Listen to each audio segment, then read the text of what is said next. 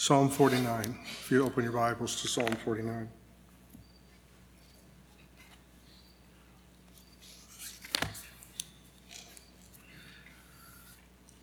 Well, a moment here, we'll be reading together the entire psalm and talking through it. I didn't intend this when I chose Psalm 49. I sometimes, it turns out, I amaze myself, but uh, when I was putting together the Ecclesiastes and Psalms portions and how we would work through them, Ecclesiastes I broke up by major thoughts and major major portions of Ecclesiastes. But Psalms, I didn't sit back and say, what's a good psalm to go with this section the next week of Ecclesiastes? It was uh, a much less spiritual process than that. I went back in the archives of all the recordings of Northbrook and looked up any time that, at least back to Eric, I didn't have it for Dave Miller, but looked up any time Eric spoke from the Psalms. And so anytime that he preached from a Psalm, I just crossed that off. That one was done. And then I went back through my own stuff, and anytime I had preached from a Psalm here, that got crossed off. And so that left me with a pool of a lot of them left. Um, and so then it was okay, we've got these books of Psalms book one, book two, book three, book four. And so I thought um, I'll try and pick some from each book and, um, and then I found myself picking them and going, these are all Psalms of lament. I'm just, every one of them is a Psalm of lament. So then I had to go back and say, there's, there's other kinds of Psalms in here. So I started trying to choose from the other kind of Psalms and came up with my list. And then also, I tried to pick some psalms that went with some songs that have been written. So I sent those to Scott, and because he had suggested possibly linking them to some songs.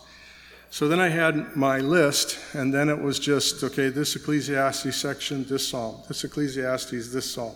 So that's how it happened. Um, it was not deep, dark prayer about uh, which ones I should do, which maybe would have been a better approach. But uh, it just so happens that Psalm 49 echoes the Ecclesiastes passage from last week. Uh, both of them talk about money. And uh, so we're going to get money part two today, but it's going to come from a little different. Uh, Psalm Psalm 49, the sons of Korah approach approach it uh, from a little different standpoint than Solomon did in Ecclesiastes. But actually, if you if you were tuned in to Ecclesiastes last week, you will recognize some similar themes again this week in Psalm 49. But uh, it's a good psalm. Last week with Ecclesiastes, Solomon talked about our view of our possessions and our money and our tendency to believe that money and possessions can satisfy us and that money and possessions can bring us ultimate happiness. Um, if you've ever sat back and thought, if I had that amount of money, then I could do this and I would be happy. If you've ever had a thought pattern like that, you have gotten sucked into the idea that money can satisfy. And Psalm 49 is going to present a different aspect of uh, our wealth. And in this case, in Psalm 49, it's not about satisfaction, it's about trust. If you've ever sat back and said, if I won the lottery, then I would be set for life, then you need to hear Psalm 49 because that's what it's talking about where your security is. If you have been panicking in the last few months over your IRA, like one of mine lost $14,000, one of my investments lost $14,000 over the summer, and I was just like, that's, that's, that's a lot of money uh, in that one thing there. And it did that in about a month. And all of a sudden, I started thinking, so I don't have much retirement money to begin with, and this isn't looking real good when this starts happening. And can this ever be earned back, so to speak? When we start worrying about that, we need to hear Psalm 49 because that's a revelation that our trust is founded in something or, or the, in this case, the wrong thing. And so, uh, there's a danger in trusting in our wealth and boasting in our riches, and Psalm 49 brings that to uh, our consciousness. So let's read this together. I'll read it aloud, and as usual, I invite you to follow along in your Bible. To the choir master, a psalm of the sons of Korah. Hear this, all peoples. Give ear, all inhabitants of the world, both low and high, and rich and poor together. My mouth shall speak wisdom, the meditation of my heart shall be understanding. I will incline my ear to a proverb, I will solve my riddle to the music of, of the lyre. Why should I fear in times of trouble, when the iniquity of those who cheat me surrounds me, those who trust in their wealth and boast of the abundance of their riches? Truly, no man can ransom another or give to God the price of his life, for the ransom of their life is costly and can never suffice, that he should live on forever and never see the pit. For he sees that even the wise die, and the fool and the stupid alike must perish. See, that word stupid is in the Bible, so it's legitimate to use. The fool and the stupid alike must perish and leave their wealth to others. Their graves are their homes forever, their dwelling places to all generations. Though they called lands by their own names, man in his pomp will not remain. He is like the beasts that perish. This is the path of those who have foolish confidence. Yet after them, people approve of their boasts. Selah.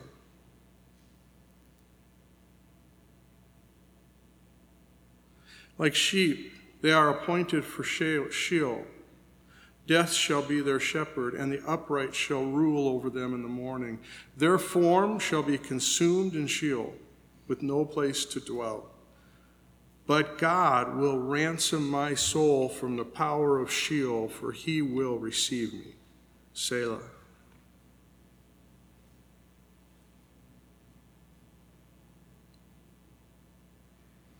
Be not afraid when a man becomes rich, when the glory of his house increases, for when he dies, he will carry nothing away. His glory will not go down after him.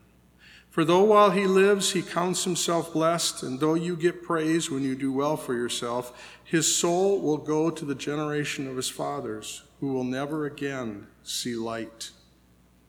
Man in his pomp, yet without understanding, is like the beasts that perish. Whoever is wise, let him attend to these things. Let us consider the steadfast love of the Lord.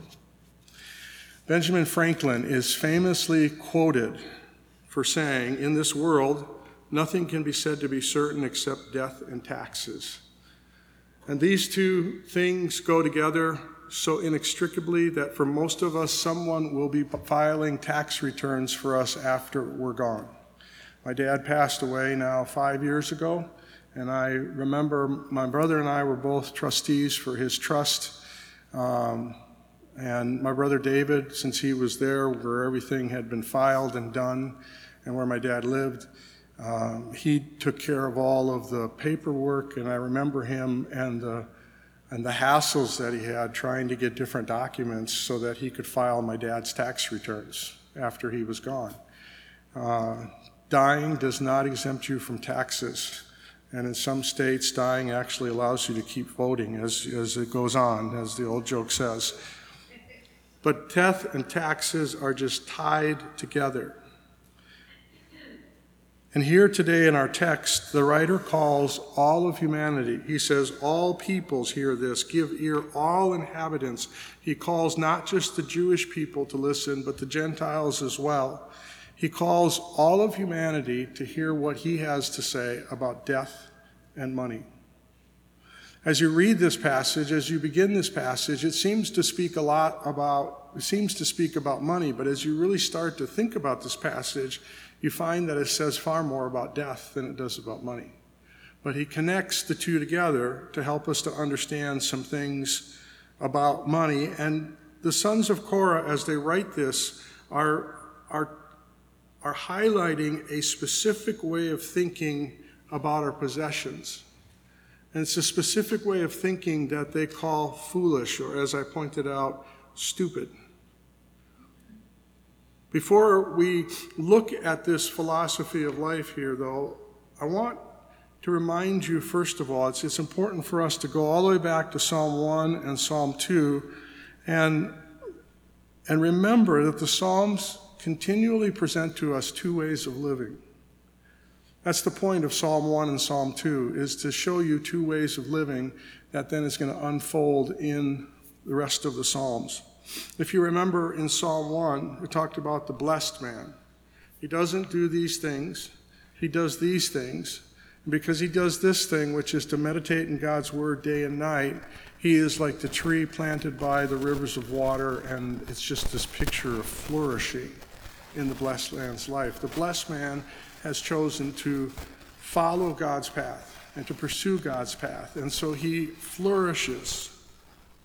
He may not flourish in his business, he may not flourish in his notoriety, he may not flourish in his power over others, but he will flourish spiritually and he will flourish is the person that God desires him to be. But there's the other person, the fool.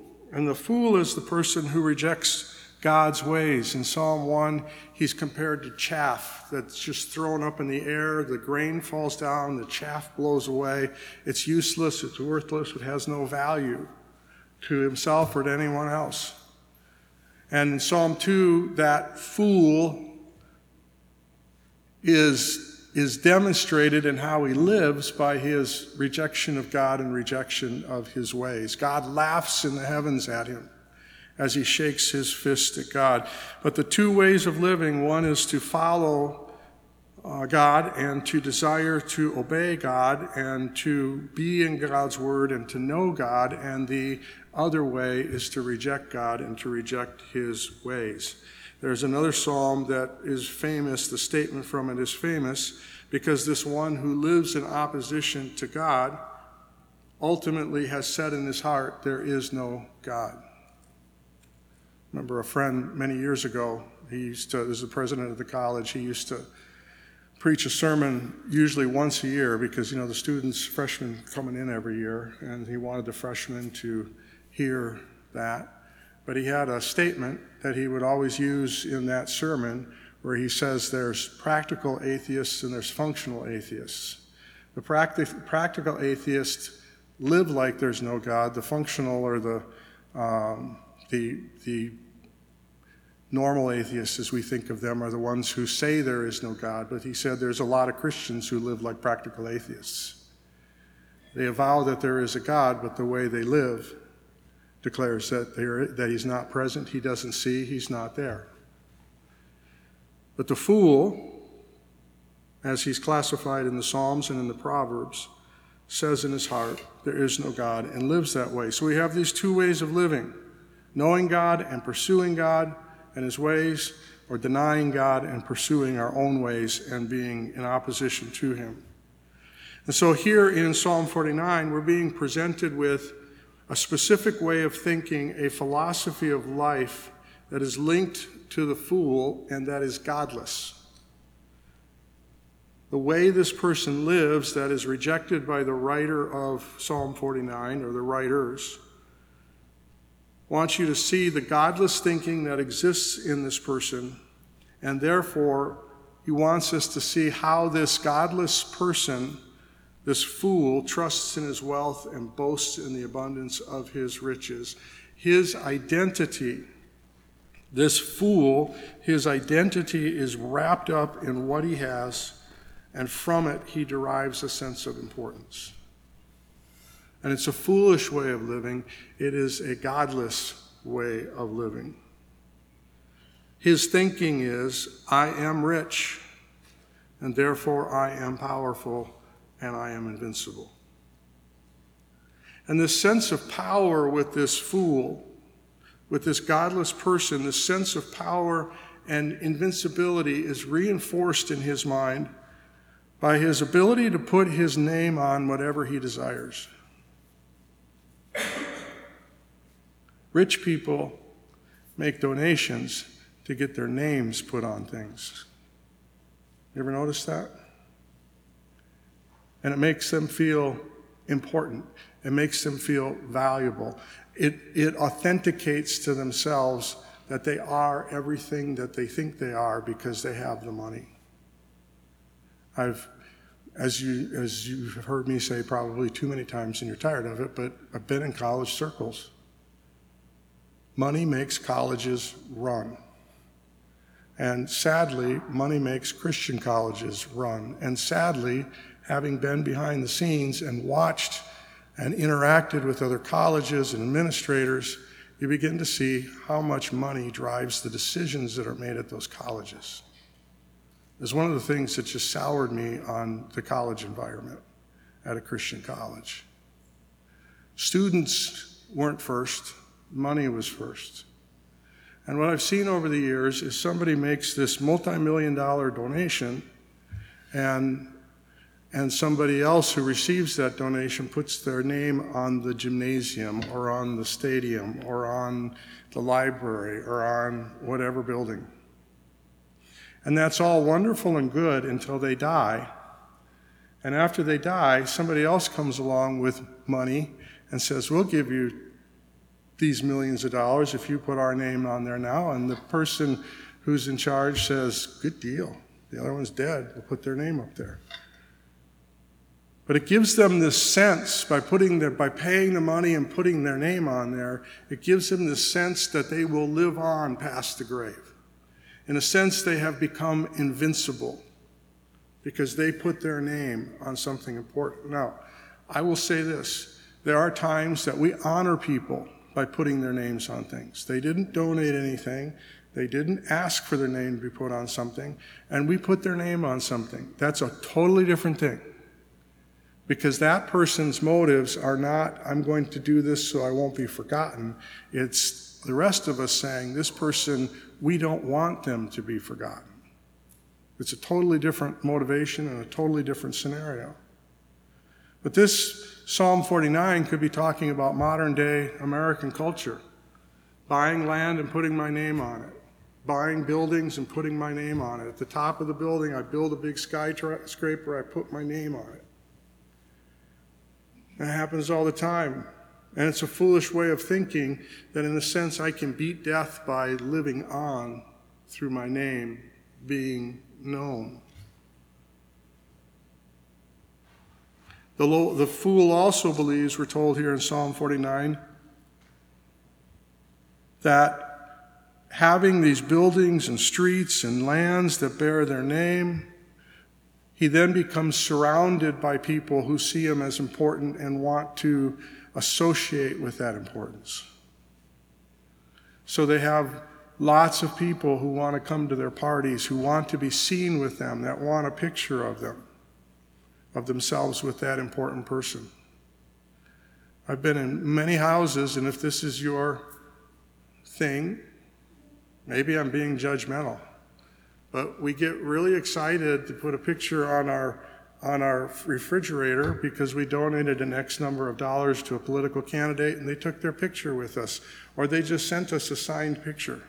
And we put that up there so that everybody who comes into our house sees or that when we walk into our kitchen, we see ourselves on the refrigerator and feel important that we're somehow connected to this important person. But the fool attracts these people to himself, and then those people become his advisors. And the only qualification that they have to have to be an advisor is, well, a couple of qualifications. It's nice if they have money too, and they have those connections, what we call networking we, have, we use people in our network for our connections so that we can have a, a, further grasp, and networking is not wrong, it's just our motivation, and we have to think about that. But these people begin to surround him who reinforce that sense of power and importance, who are also godless and foolish, and begin to, give advice that's godless and foolish. And the accolades of these fan groupies bolster the fool's confidence in himself and his wealth. But for that person who lives with a godless perspective, who thinks that money is power, and believes that he has authority simply because he possesses, and who lives without any view of God in relation to what he has and what he's gained, there's something always lurking on the fringes of his consciousness death. It's always out there. It's like a bloodhound tracking him down. It's got the scent and the howls happening, and, and he goes and he goes and he goes and tries to block out the reality of that impending death.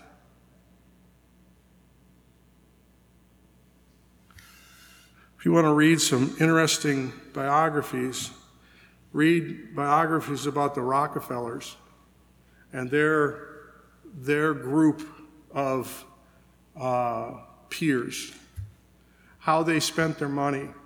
But read about what it did to their families and read about what it did to their children and read about the legacy of their descendants. They put their names on everything those people who were called robber barons from the Gilded Age, but they became slaves to their money. They became very fearful of death. They knew it was coming. They did everything they could to avoid it, and yet they died. And what they passed on to their children was tainted money and poor ways of living, and the families collapse. The rich man is not exempt or safe because of his wealth or his denials.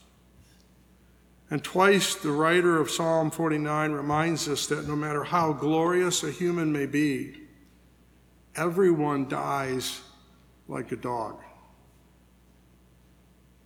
like the beasts. Twice he says that. Man in his pomp will not remain. He is like the beasts that perish. Man in his pomp, yet without understanding, or with a God perspective, is like the beasts that perish. He may be rich, he may be powerful, he may be influential, he may see himself as moving the gears of the world, and yet he will die like an animal.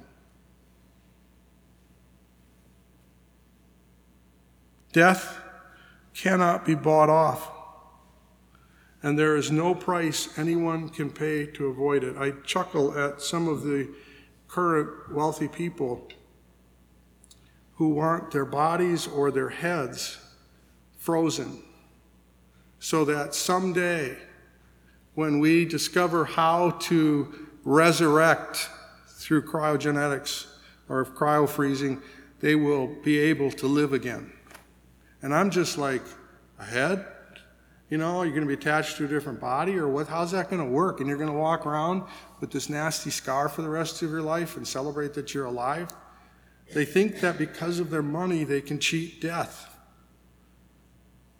But the psalmist says, No one can ransom another or give to God the price of his life, for the ransom of their life is costly and can never suffice, that he should live on forever and never see the pit. We would like, I, I would like to hear echoes of the ransom of Jesus in there, and I think that possibly we could, and there, there, is, some, there is some connection there. But the reality is, what he's simply saying here is, you can't cheat death by paying it off. And he tells us then that this lifeless, powerless, and now poor man. Do you realize that if, if Musk died today, or Jeff Bezos died today, he not only would be lifeless and powerless, but he would be poor.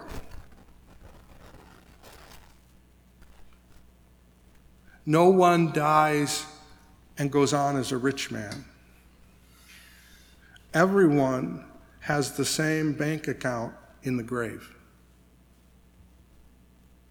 You have nothing when you die. Nothing goes with you.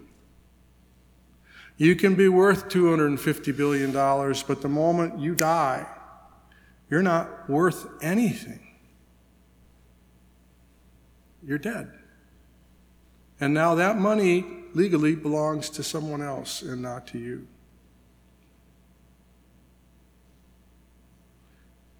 And he says that this body that is lifeless and powerless and poor is moved from his spectacular home to his new dwelling place, his new home. His new home is a coffin.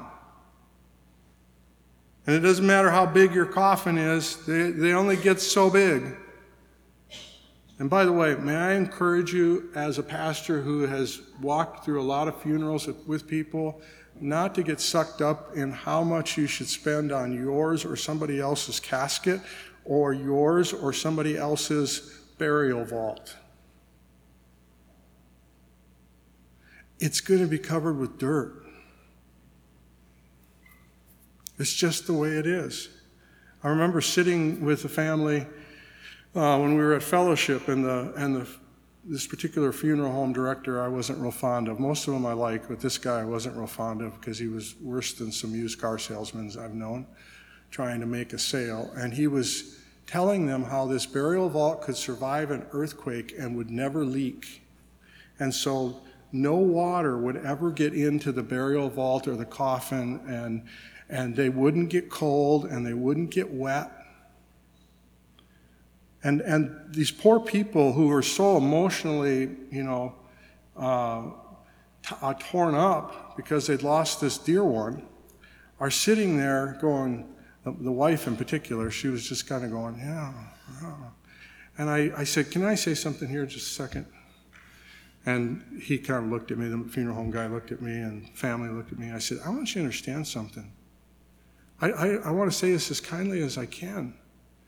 But he'll never feel a drop of water hitting his body again in that grave. And, and he doesn't care if it's earthquake proof. Just doesn't care. The burial vault is something required by cemeteries so that their grass stays flat. That's the only purpose of a burial vault. If you don't have one, the ground sinks in and they get these things where your coffin is. So the burial vault is a is a cooperation between the funeral home director who makes more money and the cemetery people who have an easier time mowing and it looks prettier. That's the only purpose of it. But sometimes we buy these ornate caskets. It's just going to go in the ground. That guy in particular wanted to be buried like, like Eisenhower in a, in a pine box. That's all he wanted. When you die, you're poor, and your new home is a box that's just wide enough for you to be in. And unlike the Egyptians who put all kinds of things into these massive tombs, and not unlike, but even if you could put all these treasures in these massive tombs for the person to enjoy in the afterlife, either A, they don't know God and they're going to be in flame forever, or B, they do know God and what He has waiting for them makes what you put in that tube look like cheap trinkets. Everyone dies, and the playing field levels when we're dead. No matter how glorious the stone which marks your grave. The elements slowly erase its markings, and your body returns to dust. You don't even want to know what your body does in there. I have a brother in law who used to sell coffins, and he told me how they do it, what the, what the body does in there, and how they design it. And I was just like, that's gross. It's nasty what happens to us. As the generations pass, your name becomes less and less well known. For some of us, it won't take a generation. Will be just a few people who remember us and think about us, and everybody else has moved on. Other wealthy people will come along, and the names of the buildings and the streets and the lands will be changed. We're told that he dies, he carries nothing away, his glory does not go down with him. And yet, as I think about all of that, I do think this if this were the end of the story, if that was it, if when we die it was all over, being rich would be a pretty good deal. If this is all there is, honestly, I'd rather be rich than poor. Wouldn't you?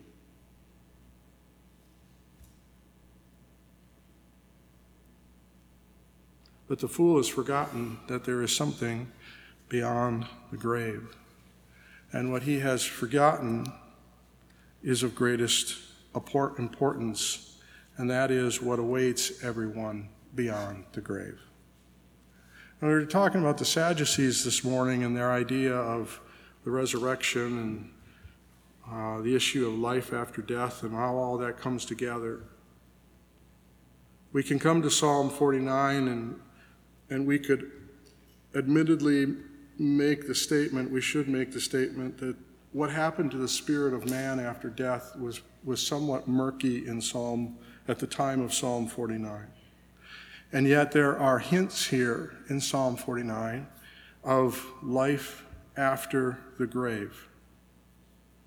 Notice in verse 15 where the writer says, God will ransom my soul from the power of Sheol, for he will receive me. God will ransom my soul. I can't buy what comes after death.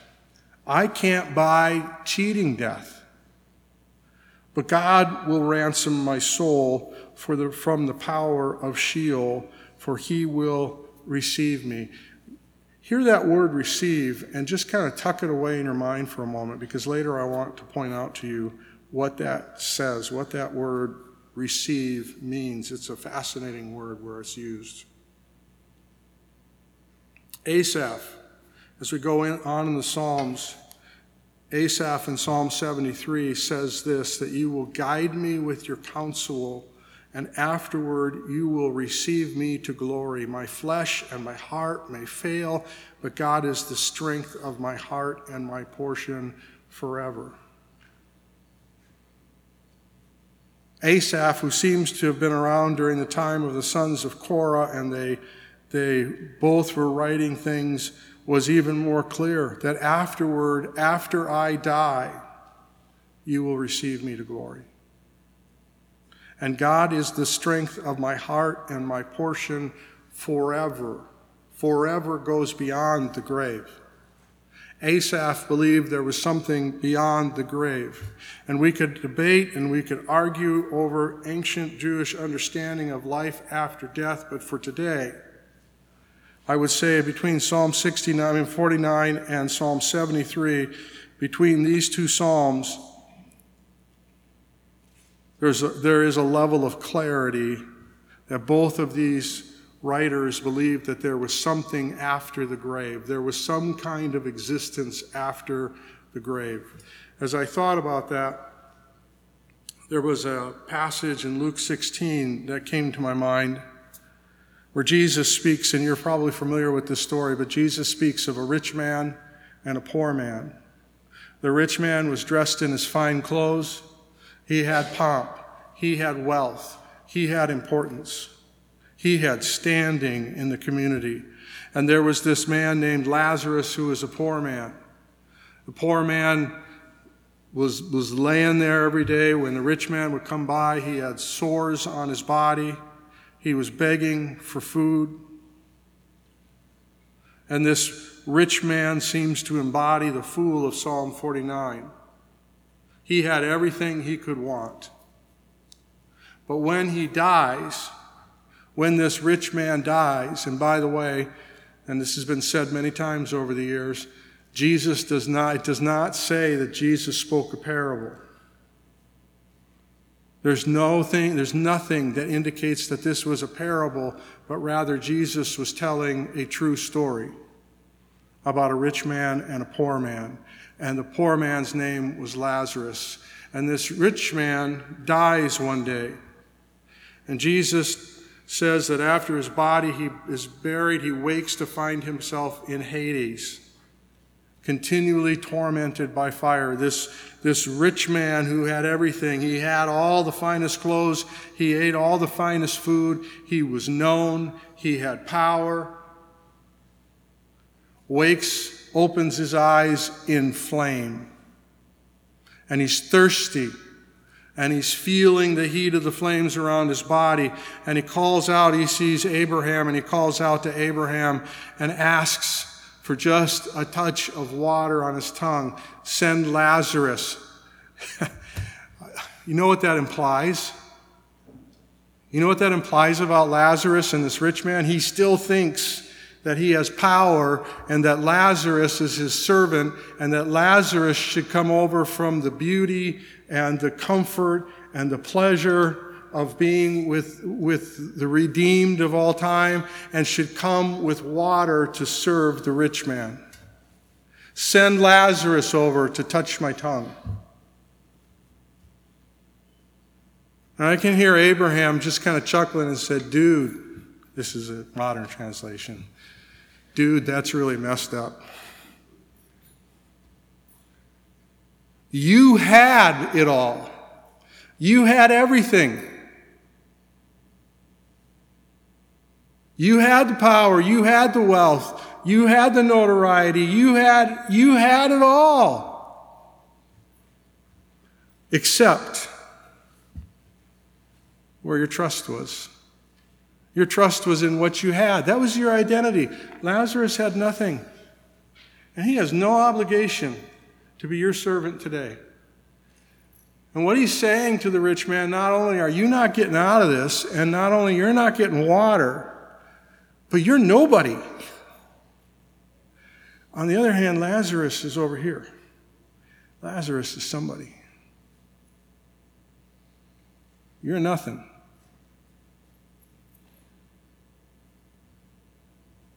I've got to wonder what it's like for somebody who has had everything and could command everyone to suddenly be in a place, I mean, just set the fire aside to suddenly be in a place where you're nobody and you're no better than anybody else. It's got to be a hit if that's your identity. And then let's just bring the fire back into it. And the torment. And the gulf that separates you from the presence and enjoyment of God. What Jesus is teaching is that hell and the lake of fire are the eternal home of everyone who trusts in their riches. And please understand that there is a difference between having riches and enjoying riches and trusting in riches. It is not a sin to be wealthy. Never has been. It is not wrong to be wealthy, and we should not envy people who are wealthy.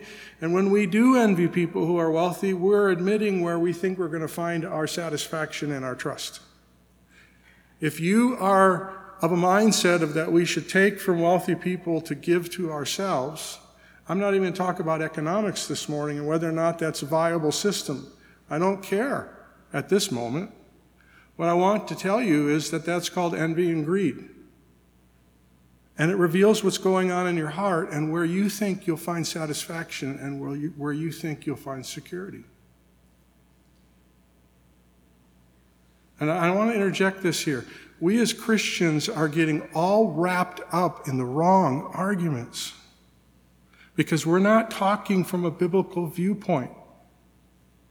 And I'll say it again we're not here to save a political system of one degree or another. We are here to spread the gospel and promote a worldview that is biblical. You say, yeah, and if we have a biblical worldview, then we're going to have this system of economics. No. If we spread the gospel and a biblical worldview, we're going to have more people who praise God and are obedient to Him, regardless of the economic situation that they live in. You understand the difference between those two?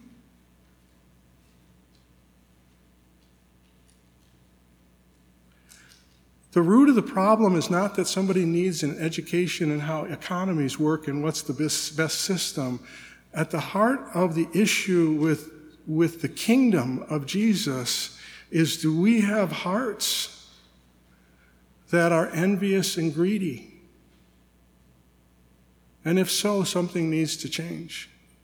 Because if that never changes and we do not yield to God and we live as fools, the outcome is an eternity in hell.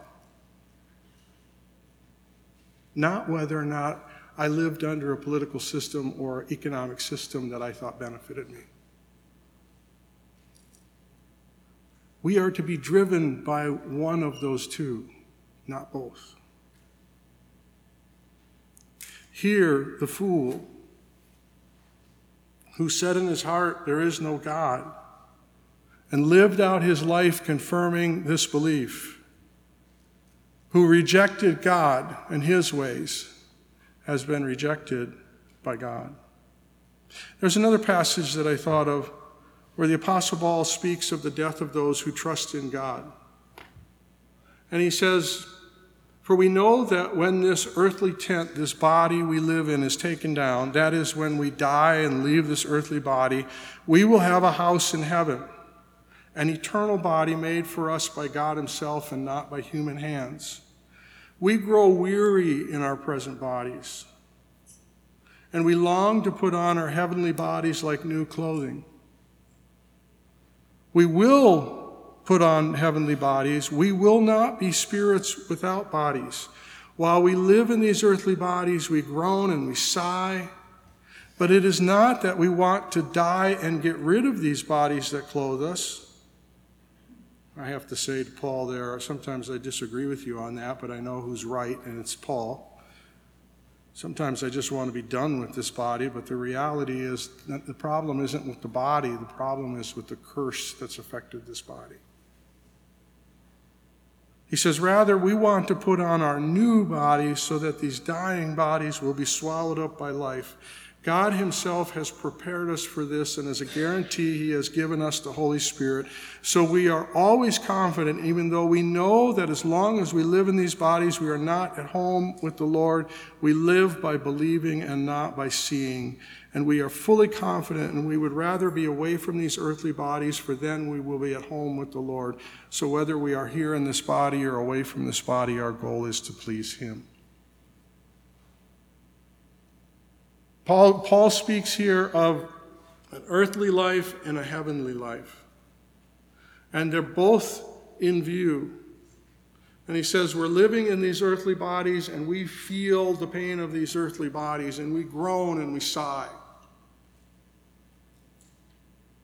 And the reality is, someday we're going to have a heavenly body, and that heavenly body is the earthly body that's resurrected without the curse, without sin, without pain, without groaning, and without sighing. And I, I love this passage, plus another one I want to share with you in a moment. But I love this passage because I believe that it stands in opposition and contrast to Luke 16. In Luke 16, the foolish man who had everything in this life went to the grave and went to Hades and suffers in torment because of where, what he trusted in. But though, for those who trust in Christ, no matter your station or your occupation or how much money you have, whatever, when you die, your body goes into the grave and it rots, and for a period of time, you're going to live only as a spirit before Christ. But there will come a day when all the bodies are resurrected and the bodies of the believers will be changed, they will be transformed. I don't know if my crooked leg is going to be straight someday. I don't really care. All I care about is it's not going to bother me anymore. It won't ache when the rain comes in. And I'm thinking that probably the stent in my heart and the, the rods in my back are going to be gone. And if they're not, I don't care because it won't hurt anymore. I don't have to bend over by throwing my leg out to get down there anymore. I can just bend over without the pain in my back. When I sit down, I won't feel my tailbone do that little weird move and the bones in there hurt. That'll be gone. I won't have the pain down my leg. I won't have the pain in my neck. I won't have the muscle spasms in my back anymore. I won't have the arthritis in my joints anymore. I won't feel the fatigue anymore.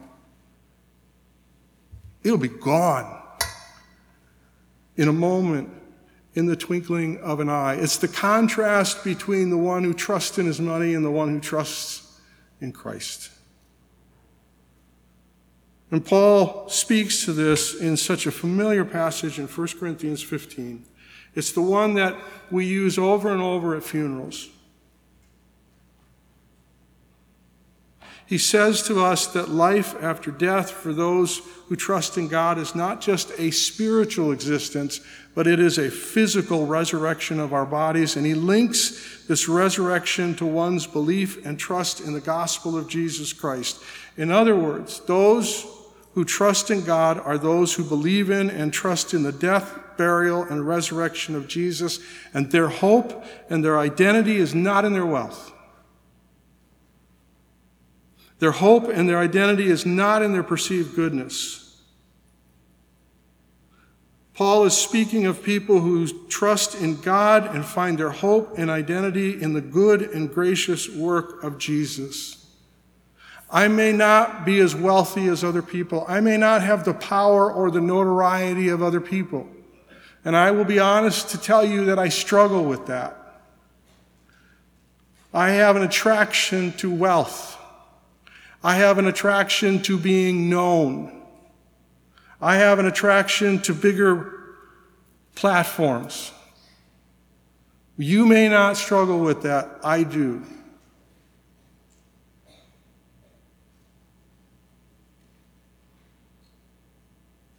But I also know that I need to find my hope and identity in the good and gracious work of Jesus. And so, in closing this morning, I want us to hear again the words of 1 Corinthians 15. They're familiar words, but they are precious words, and I don't think we could ever hear them too much. Paul says, I tell you this, brothers and sisters, flesh and blood cannot inherit the kingdom of God nor does the perishable inherit the imperishable. Behold, I tell you a mystery. We will not all stay dead. He says sleep, but he says it means stay dead. But we shall all be changed in a moment, in the twinkling of an eye, at the last trumpet. For the trumpet will sound, and the dead will be raised imperishable, and we shall be changed. For this perishable body must put on the imperishable, and this mortal body must put on immortality. And you aren't even going to be a Marvel superhero, and you're going to be immortal. When the perishable puts on the imperishable and the mortal puts on immortality, then shall come to pass the saying that is written Death is swallowed up in victory. O death, where is your victory? O death, where is your sting? The sting of death is sin, and the power of sin is the law. But thanks be to God who gives us the victory through our Lord Jesus Christ. Therefore, my beloved brothers and sisters, be steadfast, immovable, always abounding in the work of the Lord, for you know that your labor is not in vain. You may not be wealthy by the world's standards. You may not be powerful. You may not be well known. You may just be somebody who does your job day after day and feels forgotten by most people, but the reality is that God never forgets. And your labor is not in vain. And when you die, you're going to open your eyes into the presence of Jesus and your Heavenly Father and the Holy Spirit. I have said many times that one of the things I love about being a pastor is that I sometimes have the opportunity to usher believers into the presence of God.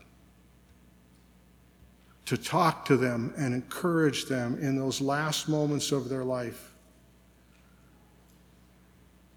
and to know that when their hearts stopped, their eyes opened. And they saw the face of their Savior. That's what waits for those who trust in God instead of money. Where do you find your security this morning? In your money or in what waits? I told you about that word in Psalm 49 where the writer says, God will ransom my soul from the power of Sheol. He will receive me. That word is used numerous times in the Old Testament. But there's two places where this word, exact form, is used. There was this guy named Enoch who was, was not because God took him. It's the same word. Elisha was taken up in a chariot of fire. Same word. When this writer says that God will ransom my soul from the power, of Sheol, he will take me, the idea is pretty clear with him in Psalm 49 that when he closed his eyes in death, he would not go down to the pit, but God would take his soul to himself. That's confidence. I love that statement about Enoch. Enoch walked with God and God took him. I love that's one of my favorite statements in Scripture. But it doesn't just apply to Enoch. For everyone who trusts in God, they are not someday because God takes them to be with Himself. Hope this morning that you're trusting in God and the gift of eternal life through Jesus.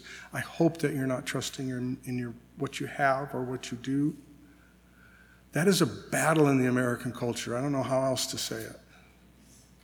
We all really struggle with it to some degree or another. We need to be aware of it, and we need to come back to our only hope is Jesus.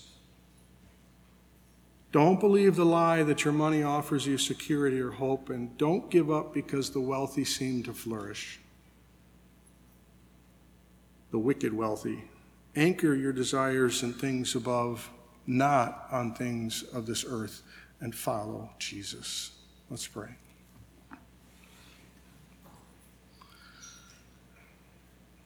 Father, I'm so thankful for Jesus. And as I think of these people.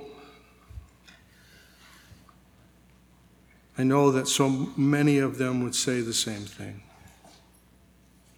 I'm thankful that he came to this earth and suffered the pains of life on this earth and understood how frail we are because he lived in a body like us.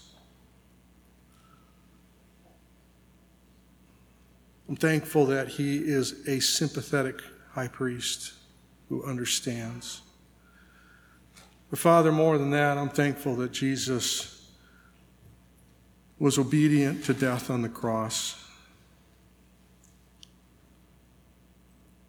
And just like with the thief who hung next to him, who said, Remember me when you come into your kingdom.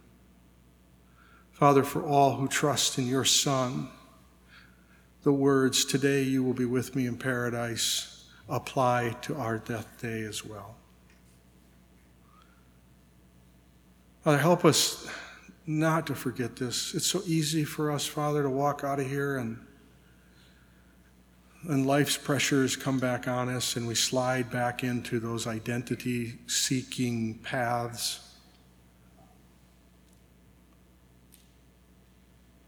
cravings of what we see, the cravings for what we feel, the boasting in who we are or what we have,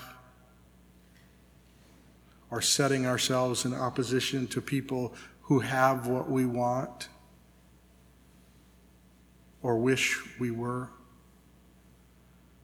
Father, help us to go out from here throughout this day and as we go forward remembering that we are not the watch that we wear, And we are not the car that we drive.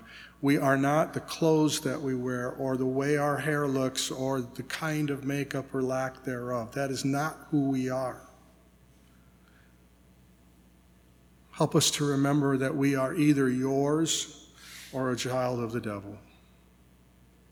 And help us to stay faithful by reminding us of what waits for us for those who love you and trust Jesus. I ask all of this in your Son's name. Amen.